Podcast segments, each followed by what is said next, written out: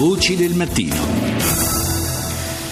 Cambiamo decisamente argomento e scenario eh, sulla, eh, sulla, scia di quanto è accaduto nei giorni scorsi a, in Francia in occasione delle partite, delle prime partite degli europei, dei campionati europei di calcio. Eh, torniamo sul tema eh, della violenza che si sviluppa ai margini di questi avvenimenti sportivi. Fortunatamente, dobbiamo dire, ieri sera la partita Italia-Belgio non è stata funestata da episodi di questo tipo, anzi c'è stato eh, prima del match e durante un clima assolutamente festoso e di sportività. Ne parliamo con eh, Pippo Russo, sociologo dello sport all'Università di Firenze. Buongiorno. Buongiorno a voi ascoltatori. Abbiamo scoperto in questo, in questo, inizio di campionati europei che in realtà il termine hooligans che richiama alla, alla, memoria soprattutto, direi quasi esclusivamente, il tifo violento di matrice britannica, eh, forse andrebbe aggiornato con altri termini perché eh, il tifo violento ormai eh, si, si organizza altrove, in particolare c'è questo allarme legato a frange di tifo tifosi russi che secondo le autorità francesi addirittura sarebbero quasi militarmente organizzati.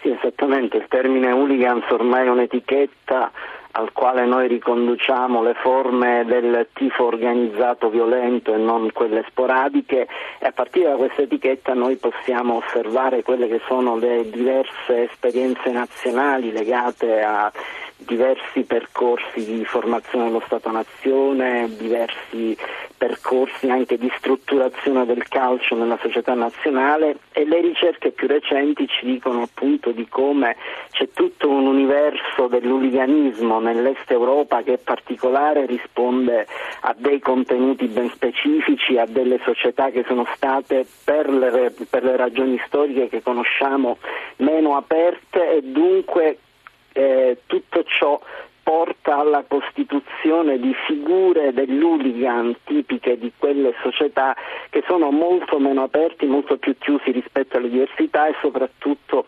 molto più propensi a una violenza organizzata e addestrata militarmente, come giustamente è stato detto, estremamente pericolosi. C'è un nesso tra il tifo violento e la politica o almeno eh, l'ideologia politica? Eh, anche in questo caso varia da, da contesto a contesto.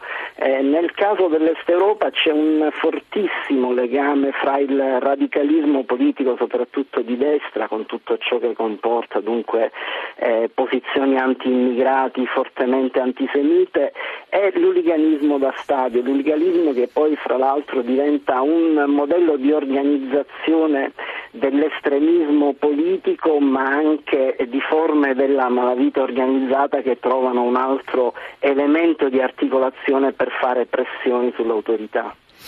Qual è la, la mappa che possiamo eh, per grandi linee tracciare del tifo violento in Europa, a parte queste realtà del, dell'Europa dell'Est? Nell'Europa dell'Est abbiamo il già citato caso russo, ci sono dei casi estremamente eh, sensibili, estremamente pericolosi nella realtà dell'ex Jugoslavia, ne abbiamo anche avuto ah, eh, sì, delle no. esperienze nei casi di partite in casa della nazionale italiana contro la nazionale serba e la nazionale croata. Si tratta di gruppi estremamente compatti, organizzati, radicalizzati e politicamente segnati in modo abbastanza riconoscibile. E in Occidente invece?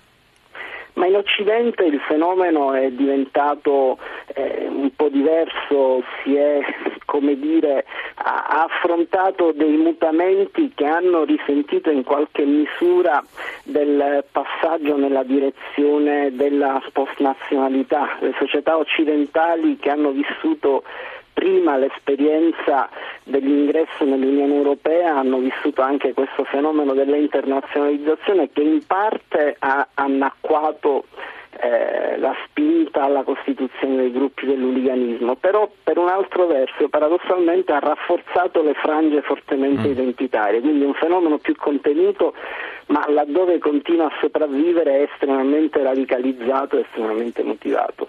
Grazie a Pippo Russo per essere stato nostro ospite.